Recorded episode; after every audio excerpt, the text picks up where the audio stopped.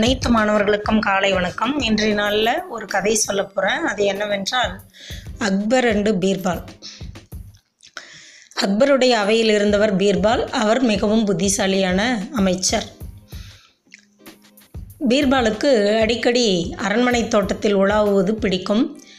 அங்கே உலாவும் பொழுது மீர் என்பவர் தோட்டத்தை பாதுகாப்பவர். அவருக்கும் இவருக்கும் நட்பு ஏற்பட்டது. தொடர்ந்து சந்தித்து கொண்டிருந்தார்கள். ஒரு நாள் பீர்பால் போகும்போது மீர் அழுது கொண்டு உட்கார்ந்திருந்தார்.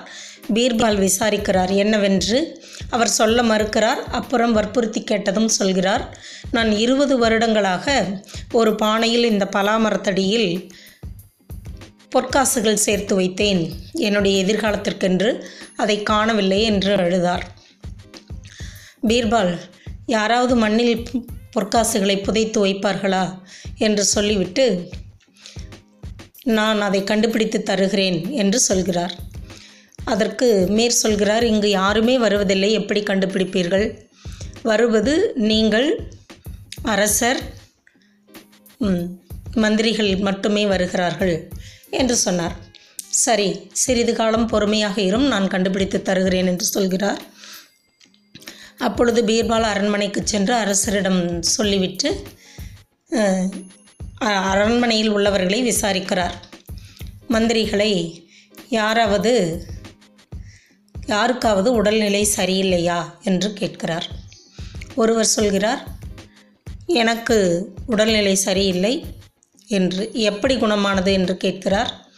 என்னுடைய மாமியார் ஜெய்ப்பூரிலிருந்து மருந்துகள் கொண்டு வந்தார். அதை என் மனைவி கொடுத்தார் எனக்கு குணமானது என்று சொன்னார். அடுத்தது இன்னும் ஒருவர் வேறு யாராவது இருக்கிறீர்களா என்று கேட்கும்போது இன்னும் ஒருவர் எனக்கு உடல்நிலை சரியில்லை தற்போது குணமானது என்று சொல்கிறார். உனக்கு என்ன உடல்நிலை சரியில்லை என்று கேட்கும் கேட்கும்போது அவருக்கு சில மலச்சிக்கல் ப்ராப்ளம் இருக்கிறதாக சொன்னார். எப்படி குணமானது என்றால் இரண்டே நாட்களில் சரியானது என்று சொல்கிறார்.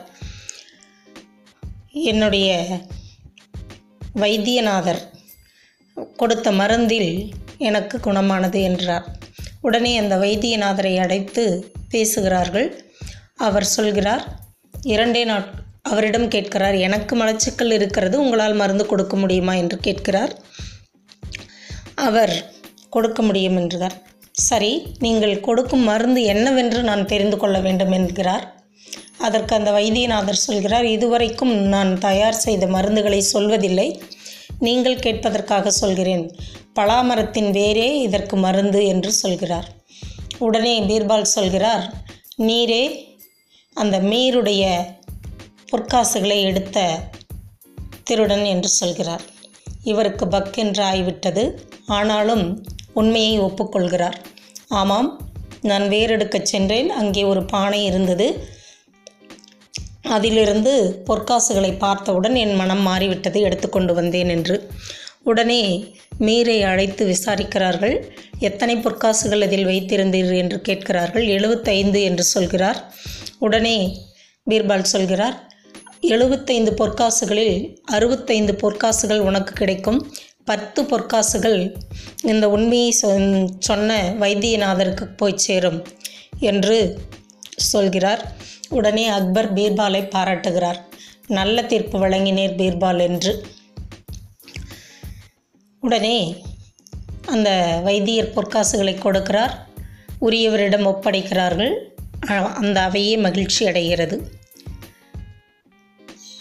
இந்த கதையிலிருந்து நாம் தெரிந்து கொள்வது என்னவென்றால் நாமும் பீர்பாலைப் போல காரண கரியம் சாரி காரண காரியம் அறிகிறவர்களாய் இருக்க வேண்டும். ஒரு பிரச்சனை வரும்போது ஏன் எதற்கு எப்படி என்று கேள்வி கேட்டு அதை எப்படி சரி செய்வது என்பதை யோசித்து செயல்பட வேண்டும் என்பதே வாழ்த்துக்கள்.